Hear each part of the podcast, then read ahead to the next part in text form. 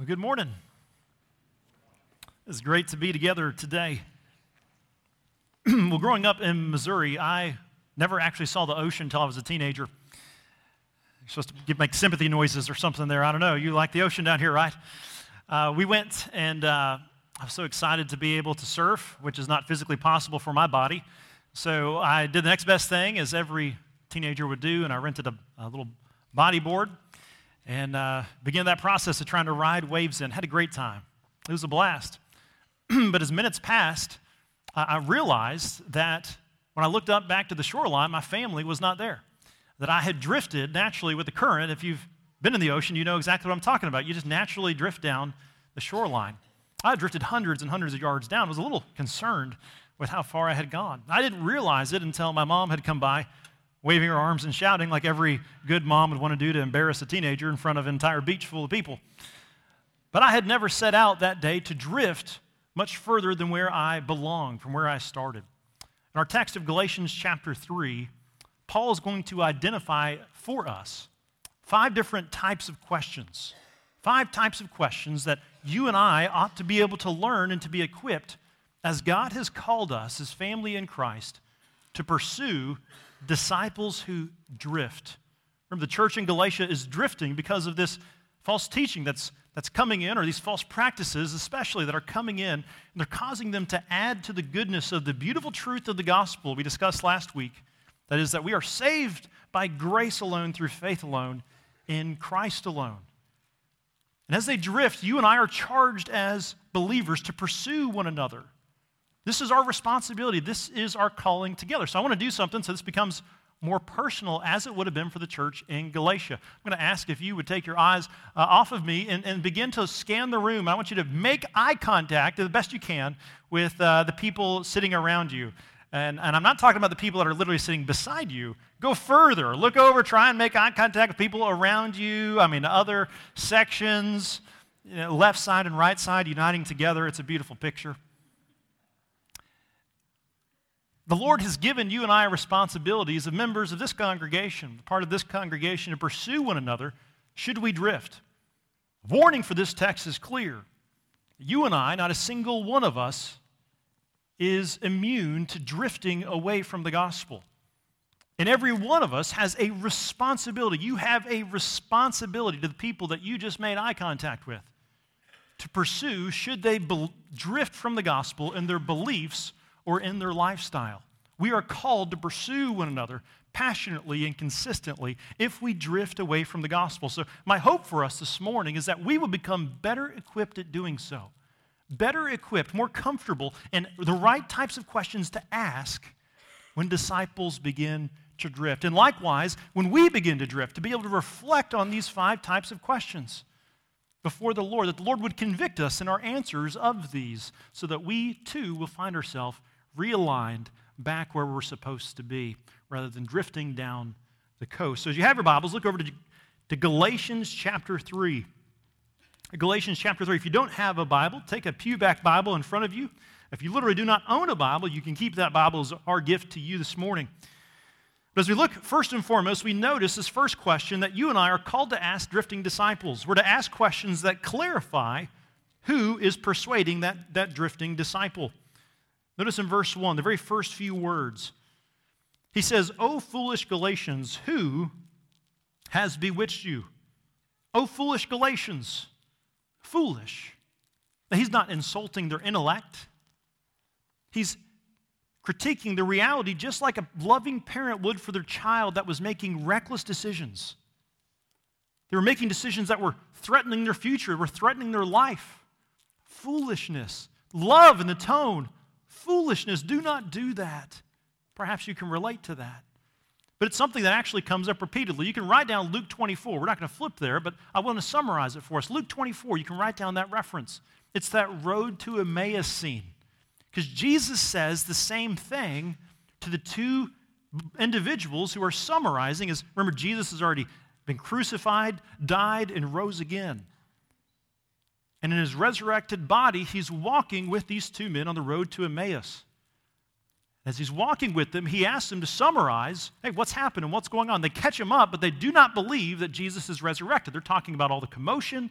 They're even saying things like, Do you live under a rock? How do you not know about what's going on? And Jesus responds to them and he says these words. So tell me if this sounds familiar. O foolish ones, and slow of heart to believe all that the prophets have spoken. Was it not necessary that the Christ should suffer these things and enter into his glory? O foolish ones. None of us in this room are freed from the reality of foolish decisions that we make. What question does Paul specifically ask? He says, Who has bewitched you? Bewitched, if you're like me, the only thing that comes into your mind is a TV show that happened well before you were born. And for many of you, you're thinking it was a show well after you were born, okay? Bewitched. Not a very popular word. It's not a very popular word in the Bible either. It's only used here in the New Testament. Every translation uses bewitched that I could find, except for the NIV, which chooses to go uh, or with uh, this idea of being hypnotized. That's the Holman, not the NIV. It goes with the idea of being hypnotized. Now, in my summary, I called this as questions that clarify who is persuading them. And I must confess to you, the reality is Paul's language here is much stronger than the word persuaded you. He is clouding and he is identifying the types of people and what's happening with those people that are bewitching the Galatians. He's attacking their character ultimately. He's saying what they're doing to you, they're tricking you. Open your eyes, they're taking advantage of you. He's saying, Do you remember your life was built upon the rock? In Matthew 7, Jesus says, The wise person builds their life upon the rock, which means this they hear the word of Christ and they do it. They hear it and they do it. And they build their life on this rock, and the storms come, the waters rise, it beats against that house, but, the, but it stands. Jesus says, The foolish man or woman, they build their life upon the sand. So when the storms come, they beat against that house, all these things happen, and yet the house, of course, collapses. What Paul's identifying for the Galatians is you built your life, your faith is founded on the rock of the gospel. And these others are coming along and they're escorting you like down an aisle for a wedding. These false teachers are escorting you, they're bewitching you to a place you do not want to be, a life upon the sand. That's the warning that he gives them. And I think the application for us is abundantly clear. Number one, it should give us graciousness as we interact with those who have drifted from the gospel or they've drifted from a local disciple making church fellowship. We shouldn't come at that aggressively or angrily. We should come at that as, with compassion. They drifted, like I drifted down the. I didn't intend to do that, but many people will drift away from the gospel. I have talked to so many people in my life. When I ask them their church background, it's just an easy question. It's not threatening at all to ask them, Do you have a church home? It's one of the easiest questions you can ever ask somebody. It's not threatening at all. But I've talked to so many people so many people in our own community here that have said, Well, I used to go to church, but when I moved here, I just started getting busy, or I got a new job and I started getting busy, and really I haven't been for know, consistently for several years. Drifting disciples, drifting disciples. So, the application for us, in addition to that, not only should we have compassion, but we should also be aware that you and I, like Paul is asking the Galatian believers, we should be aware of who is persuading us. Who are the main voices that are speaking into our life, that are spinning the wheel of how we think? So, functionally, there's literal people you can think of that you interact with in real life, faces you interact with, friends, teachers, maybe pastors, people that are influence over, influential over you, teachers. Who are the people in your life that you know has influence on your life? But in our culture, with our technology, it's much larger, isn't it? The influence is upon every one of our lives in this room. I bet not a single one of us, even if you're uh, spouses, not a single one of us have the exact same influences because of the wonders of technology. There is a wealth of people that are pouring into our lives. A Nielsen study done late last year, mid late last year, found that the average American spends 11 hours a day consuming media. It's over 75 hours a week that we spend either on computer or television or some kind of screen time that we're consuming media. 75 plus hours. Who's writing the scripts? Who's writing the lyrics? Who's, who's producing the podcast? Who's producing the information that we find is a hook that sinks itself into us that we, we begin liking, but then all of a sudden, as time goes by, we put our guards down. Like Facebook is infamous for this. It won't take but a few thumbs, thumb scrolls through the page to find something where there's a guy on a stage speaking and he sounds so persuasive. And they hit the music at the right time. They edit the camera really cool so it sounds really looks really attractive. And then you subscribe or you begin to listen. And as time goes by, because you put your guard down, you find yourself being persuaded of things you thought, I, I never thought I would think something like this. Or people around your life say, What? What's going on? Bewitched. It's in our culture. Books are the same idea. I decided to get on Amazon and I searched through the, the best Christian sellers, the top 100 list. Starting with number one, I went through the list. And the very first book that I came to that I would completely comfortably recommend to you was number 62. Number 62. And that was the Jesus Storybook Bible for kids. Right? I'm serious. That was the first one that I could say with a clear conscience. You know, I, I could definitely say, hey, take that, read that, teach that. We have to be aware, regardless of what section it's in, regardless of what they say, we must be discerning, or we too may find ourselves persuaded and bewitched. The second type of questions that we're called to ask drifting disciples is ask questions that cause them to recall when they first understood the gospel. Ask questions that cause them to recall when they first understood the gospel. Let me pick it up in verse 1, I'll read through verse 2. It says, It was before your eyes that Jesus Christ was publicly portrayed as crucified. let me ask you only this Did you receive the Spirit by works of the law? Or by hearing with faith. Now, I want you to turn over in your Bibles, keep this bookmarked, but flip back a little bit towards the beginning to Acts, Acts chapter 11, because I want to go to what's recorded. It's actually recorded for us. This is really neat. Remember, Galatia is the region, Antioch is one of the cities there. And it's recorded for us the actual testimony, the documentary of this church actually receiving the gospel. These people who are Gentile in background, Greek in background, so there's Jew and Gentile we get this picture of how the gospel ends up actually traveling there. And we actually see how they actually receive it.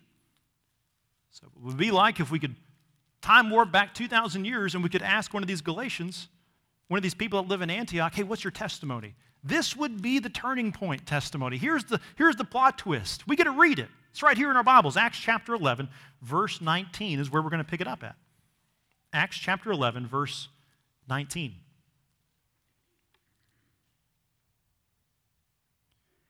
Says this Now, remember the gospel's being poured out from Jerusalem. It's slowly making its way out, geographically spreading, going to new areas.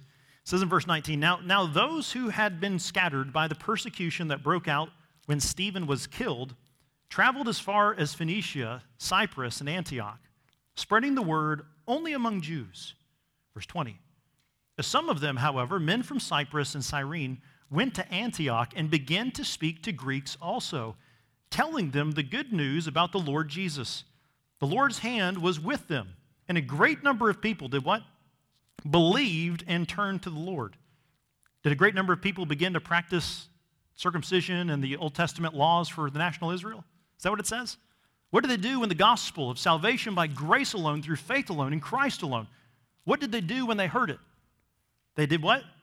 They believed and turned to the Lord. Verse 22 News of this reached the church in Jerusalem, and they sent Barnabas to Antioch. And when he arrived and saw that the grace of God had done, he was glad and encouraged them all to do what? To start practicing the laws of Moses? Is that what he encouraged them to do? What did he do? Catch this. To remain, he, he, he encouraged them all to remain true to the Lord with all their hearts. Ask questions that cause them to recall when they first understood the gospel. He takes them back to the beginnings. And in doing this, he's pointing out you received the word of the Lord by faith. You received the gospel by faith. So don't think that you can add to it and become something else. You can't. You received the gospel by faith alone in Christ alone.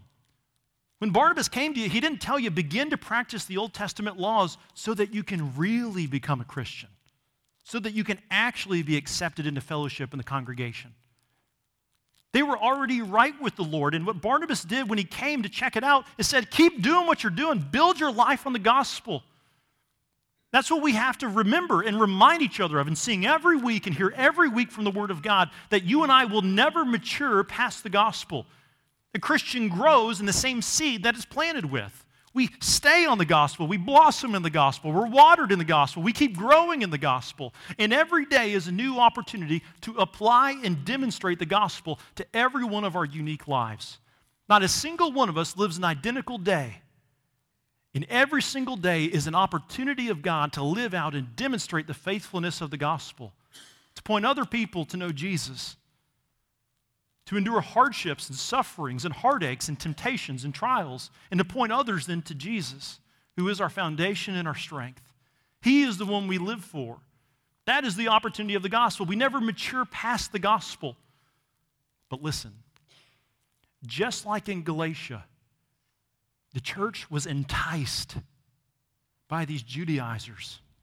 The church was being enticed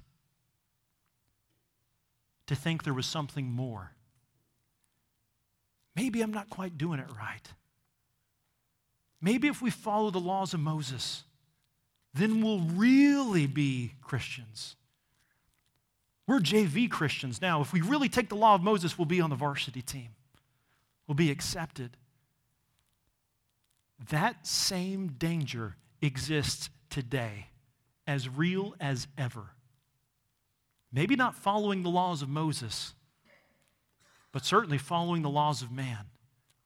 We never mature past the gospel. Any belief system, any person that comes and says, Yeah, you're right with God, but you'll be really right with God. You'll really get it if you fill in the blank. What happens is they present a picture of classes of Christians. Now, you're here, but boy, if you were able to do this like we can, whew, then you got it. There's something inside of us, in our flesh, that hungers for that, isn't it? Don't we desire a box to check? Seminary was great, but I didn't begin glowing. I have a degree that's called a Master of Divinity. That's like the cockiest name of all time master of, I started glowing. It was incredible. When I got my last degree, it was amazing. I started levitating. It was unbelievable. Right? Incredible. The diploma they got, if I scratch and sniff it, I actually smell the word of the Lord and he tells me what to do. Right? Of course not. But how foolish. Beware of the pastor. Beware of the person that says and acts like they have a special phone to go to God and God tells them everything. And so you do what they say. What a danger. Here's the authority. Here's how we hear from God in the Word of God. We live by the Word of God and we obey the Spirit who has inspired the Word of God. And He convicts us and He comforts us. And we walk in our life, our daily, ordinary lives for the goodness of the gospel and our relationships and our responsibilities. But be aware that you and I can easily be enticed to believe there's something maybe we're missing. And we think if we add it to the gospel, then I'll really get it. Instead of daily faithfulness in the Lord faithfulness to his word through all of life for the glory of God. These are the types of questions that we ask. Ask questions that cause them to recall when they first understood the gospel. And thirdly, in 3 through 5, ask questions that call out foolish arguments. Ask questions that call out foolish arguments. Verse 3 through 5. Are you so foolish? Having begun by the Spirit, are you now being perfected by the flesh? Did you suffer so many things in vain, if indeed it was in vain? Does he who supplies the Spirit to you and works miracles among you, does he do so by works of the law or by hearing with faith? He's bringing them back to the very beginning. And Paul's point again is related to the previous question we had. You didn't receive the gospel and be declared righteous before God. You realize this. If you've trusted in Christ, if you've turned from sin and, and self, repented, and placed your faith and trust in Jesus, you're not made savable, you're saved. If you've given your life to Christ, the Lord has declared you righteous before Him. You are His. You've received the Spirit of God at your conversion. You've been adopted. You've been made right in Jesus Christ. You are forgiven. There is now no condemnation for you in Christ Jesus. He's your hope. You have access to the Lord. We've been saved to do works for the glory of God, but the works that we do do not make us believers. That make sense? I'm going to say it again. You can't miss this point. You can't miss this. The things that we do as those who have been adopted by faith in Jesus, we're made believers at faith in Christ.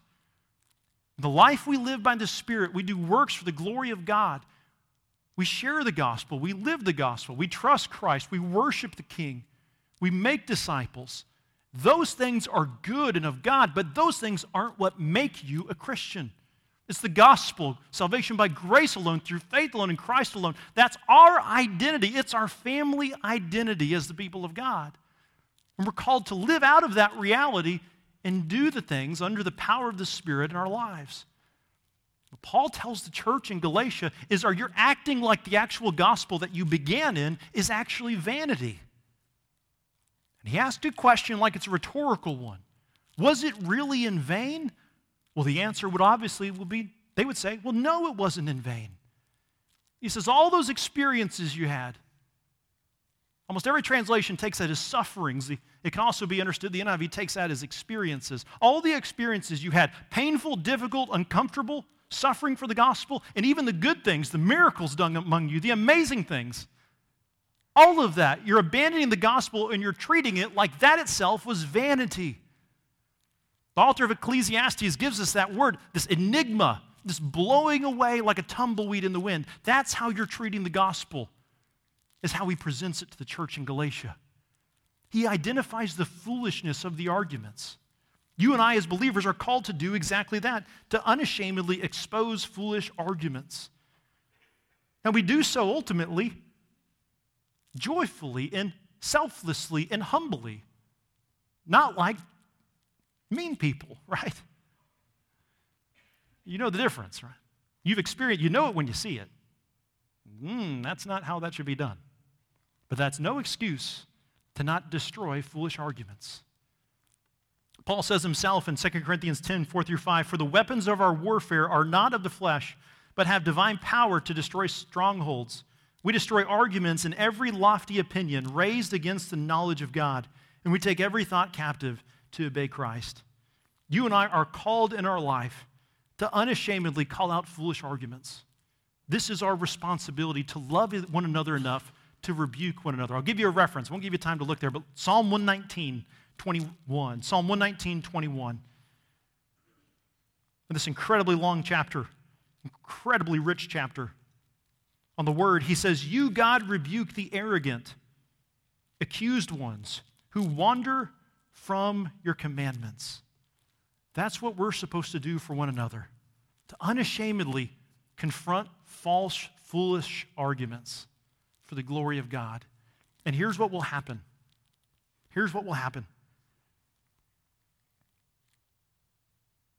I want you to know on the front end, you know this already actually, but I want to give you an example of what will happen if you begin to point out people that you love, disciples who are drifting from the gospel, if you point out their foolish argument, it will be like you're a parent, but you're also a police officer.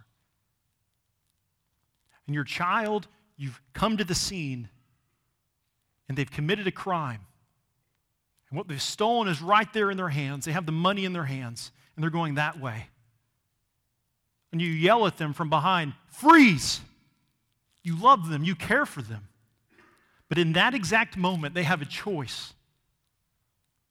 Either A, they surrender, they release it, they turn around back to where they belong and who they belong with. Or B, they will run as fast and hard as they possibly can in that same direction they were pointing. But just like somebody who's going to run right into that wall as hard as they can, they're going to hit the ground. All you're doing is speeding up the process, or by God's grace, leading them to repentance and to a loving of the truth. Like the prodigal child running to the mud, sometime God's judgment upon us, and because of his love for us, is to give us over to the things we actually think we really love The book of Judges says it like that. There was no, everything was done that was right in their own eyes. They did what was right in their own eyes. And they end up in destruction. Sometimes, and many of you have this testimony, God gave you over for a season to live your life how you wanted to live it, even though you were already His. And it ended up running face first into a wall and coming back. Because we love one another as disciples of Jesus Christ, as a part of this congregation, when we see others drifting, we must love them enough to say, I love you, so freeze. Knowing that the reality is, is that they may run faster than they've ever run before, but God can even use it when they run. Ask questions, expose foolishness. And fourthly, ask questions that check if they still believe the seamless story of redemption. Ask questions that check if they still believe the seamless story of redemption. Verse 6 through 7. Just as Abraham believed God, and it was counted to him as righteousness. Know then that it is those of faith who are the sons of Abraham. Now, you don't need to flip over there because Paul is kind enough to us to quote it for us. If you have your Bible, by the way, you'll notice a little footnote probably where he's quoting that. If you have your smartphone, you click on that little number or letter there and it'll pop up Genesis 15 6. So I am going to give you some references I want you to write down. I won't give you time to flip to them. But that's Genesis 15 6 that he quotes there in verse 6. He says, Just as Abraham believed God and it was counted to him as righteousness. And here's what's happening the church in Galatia has misunderstood the redemption story. This one united story, this thread of redemption. That we are made right with God by faith in God, the gift of God, the promises of God found in Christ. They misunderstand the story. So look what he does. Genesis 15 6. We just had it. Just as Abraham believed God and it was counted to him as righteousness. Abraham did what? He believed God. Abraham did what? He believed God. Third time's a charm. Abraham did what? Believed God, and it was counted to him as righteous. Abraham believed God, and it was counted to him as righteous. He believed him, he placed his trust in him, and God counted him as righteous. So, here's what you're going to write down Genesis chapter 17. In that scene, if you remember, God tells Abraham to circumcise his son. So is Abraham made right with God by circumcising his son? No. Genesis 15, the chronology, Abraham did what? Believed God, and it was counted to him as righteousness. Okay, test one passed, application one passed. Test two, Genesis 22. This incredible scene, Genesis 22. God tells Abraham to go up to the mountain and sacrifice his one and only son Isaac that he and Sarah had. What an incredible demonstration of faith. But is Abraham declared to be righteous at the mountain? No. When was Abraham declared right with God? Genesis 15, when he believed God. The church in Galatia is getting the story confused. They're biting a hook that says maybe it was at the laws of Israel that would be given later to Moses. Maybe it was by circumcision. Maybe it was by one of these elements that made them right with God or more right with God. They misunderstand the thread of the story. We today are blessed by God through the promised seed of Abraham. By faith, we're made right with God, that no one may boast. That's our hope. That's the goodness we have. That's our confidence before God. It's not in what we've done. Have you ever presented a group project and you were the person that did great, but you knew your group members did nothing? And when it's their turn to present, what are you thinking? Oh boy. What about the opposite? Do you ever do a group project where you're the one that was slacking? And it was your turn and you just bite the bullet and go for it. We are not made right with God by those things. We are made right with God by faith alone. We are blessed to the promised seed of Abraham, that is Jesus. God has chosen a people, Israel, and Israel, his people, ultimately have a descendant that comes from a particular line. The law is given to distinguish the people from all the pagan nations. And it's through that particular line that comes the anointed one, the Christ, the Messiah. That's Jesus, who keeps all the demands of the law. There's this one that comes, this king, this David, that God says there will be one on his throne that will rule forever, and that's Jesus. And we are made right with God through this seed, this promised seed of Abraham. And Abraham was made right with God, righteous by what? By belief. You and I are made right with God by what? Belief in the works and the person of Jesus Christ, the anointed one. Now, that's not to negate the reality of God's future work that He'll have with ethnic Israel, as a great multitude will come to faith in Christ when all of us who are Gentiles have ultimately come in. Romans 9 through 11. The Lord is at work. The story of Scripture, if we know it well, will protect us from a multitude of drifting. And here's the deal none of us will ever reach a point in our life where we can say, I know it well enough. I know it well enough. That word enough should be banished from our vocabulary. We can never know the Word of God well enough. Forever knowing the story of Scripture, forever pouring our life into the story of Scripture. This is our calling. This is who we're, we're called to be in all of our lives. There is no other hope for us but to be a people of the book. This is who we are. And here's what will happen. If we give up the story of Scripture, we will find ourselves trying to justify ourselves before other people based upon something that we do. And we will be forced into pride. We will be forced into judgment. The story of Scripture, if we know it well, as we continue to know it well, will continue to shape our lives as we're, Romans 12, being renewed being transformed by the renewal of our minds. If we love one another, church, we will never cease to push each other to know and to love and to apply the Word of God for the glory of God. Never enough. Never enough. Ask questions that reveal how well somebody understands the story of redemption, the seamless, beautiful story. Every week we answer ultimately Did I lose myself in the story of Scripture or did I lose my appetite for Scripture? Every week. That becomes a point of conviction, not to shame us, but to challenge us. Lord, I want to know you and your word. If you're not very, uh, if, if, reading is not your strong suit, you can get online, you can audio, you can listen to the Bible. Grow in the word, celebrate the word, swim in the word. As has been said before, the scripture is so deep that an elephant can drown but it's shallow enough that a child can play. Play in the scripture this week. Ask questions that reveal their understanding of the Word of God. And fifthly, ask questions that confirm if Scripture is still their final authority.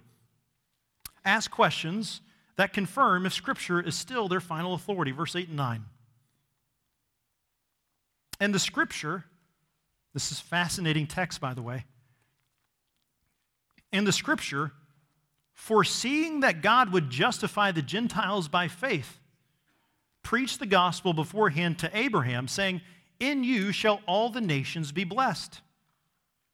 So then, those who are of faith are blessed among with Abraham, the man of faith. The scripture is Paul and the Galatians' common final authority. Ask questions that reveal what somebody's final authority is. Not an authority, but their final authority. All of us have a final authority. Look what it says. in the scripture, this is incredible. Foreseeing that God, it speaks of it like the Word of God is this living and active thing. It speaks of it like it's sharper than any two edged sword.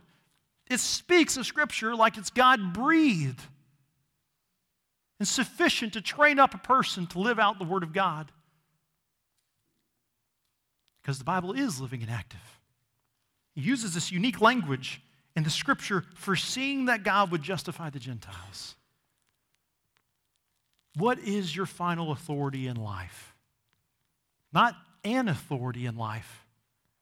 What is your final authority in life? Every disciple has the Bible as their final authority. So ask questions if you were sleeping, now is the time to wake up. This question will reveal where any conversation goes. Every question falls down to what is your final authority? And here's how we can tell. If the scripture is not our final authority for discerning and judging through the world, the world will be our lens by which we judge the Scripture. We're a church that encourages questions. If you have questions about the preservation, the nature, the goodness of the Word of God, but realize the key to recognizing if somebody is drifting is if we give up the Scripture as our final authority, where we parse out the Scripture and says, I do not like that part, not true. Every one of us is susceptible to it. But never underestimate the power of the Word of God to transform your life, to impact your marriage, to impact your kids' lives. The Word of God is living and active, and it is sufficient to be your final authority for all of life. In the 1600s, there was a Puritan named John Flavel, traveled around in England, preached, wrote, incredible man. He was in the southern town in England called Dartmouth, small town. There was a young boy who was a teenager that went to church that day as an unbeliever. He did not believe in Christ.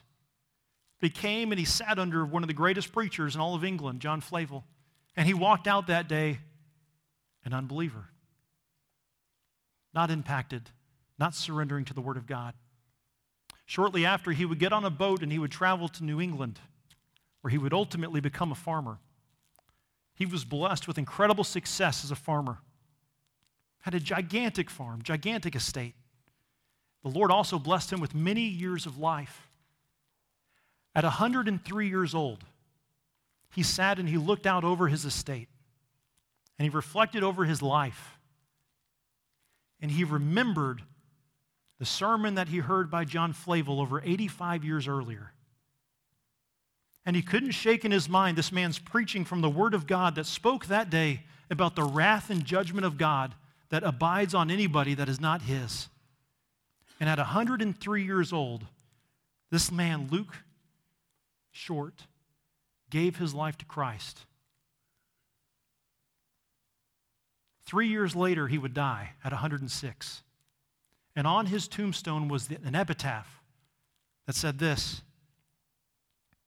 He lies a babe in grace, aged three years who died according to nature, aged 106. Here, die, here, here dies, here rests a babe, a little baby, only three years old, in grace, but who died of natural causes at 106. Never underestimate what the Word of God will do over decades. Don't measure in days what God is doing over decades. Parents, I hope that encourages you. Spouses that have been praying for your spouses for years, I hope that encourages you. Students that wrestle with frustration in your life, I hope that encourages you. Never underestimate what the Word of God will do in our life. Ask questions that reveal the power of Scripture, the final authority, as our next steps take place. I've phrased them down into this question Is there someone in my life that is drifting away from the fellowship of a local disciple making church? The answer for you and I is yes, right? Yes, there is, all of us. The question is, how will I pursue them this week? How will I pursue them this week? How will I pursue them this week? This is the challenge of the Word. The Word of God doesn't allow us to sit still and walk out and simply say, That was a nice sermon, if you're being generous to me, right? If you think it's terrible, keep it to yourself. I don't want to hear it. No, I'm kidding. Just kidding. The Word of God doesn't let us sit, the Word of God makes us go. Pray, Lord, is there somebody in my life that I know is drifting or has drifted away from the gospel that I know you want me to talk to? I know you want me to reach out to. I know you want me to write this week. Pursue them. Pursue them. This is our job, church. This is our calling. It's very possible that you're here this morning and you are one of those drifters. That by God's grace, you drifted into church, though your heart is drifting away from the Word of God. We thank you for being here. We love you. We love your relationship with the Lord. He loves you more than we do, He loves you more than you do. And He is worthy of bidding your life over to. Come back to the King, freeze, and surrender to the one who is worthy of your life the song that we're going to stand and sing together I hope that this will become your prayer. I know for me, this has been echoing in my mind all week. Lord, make this song that we're going to sing my prayer in my life for you. Would you stand with me as we sing in response to the preached word of God?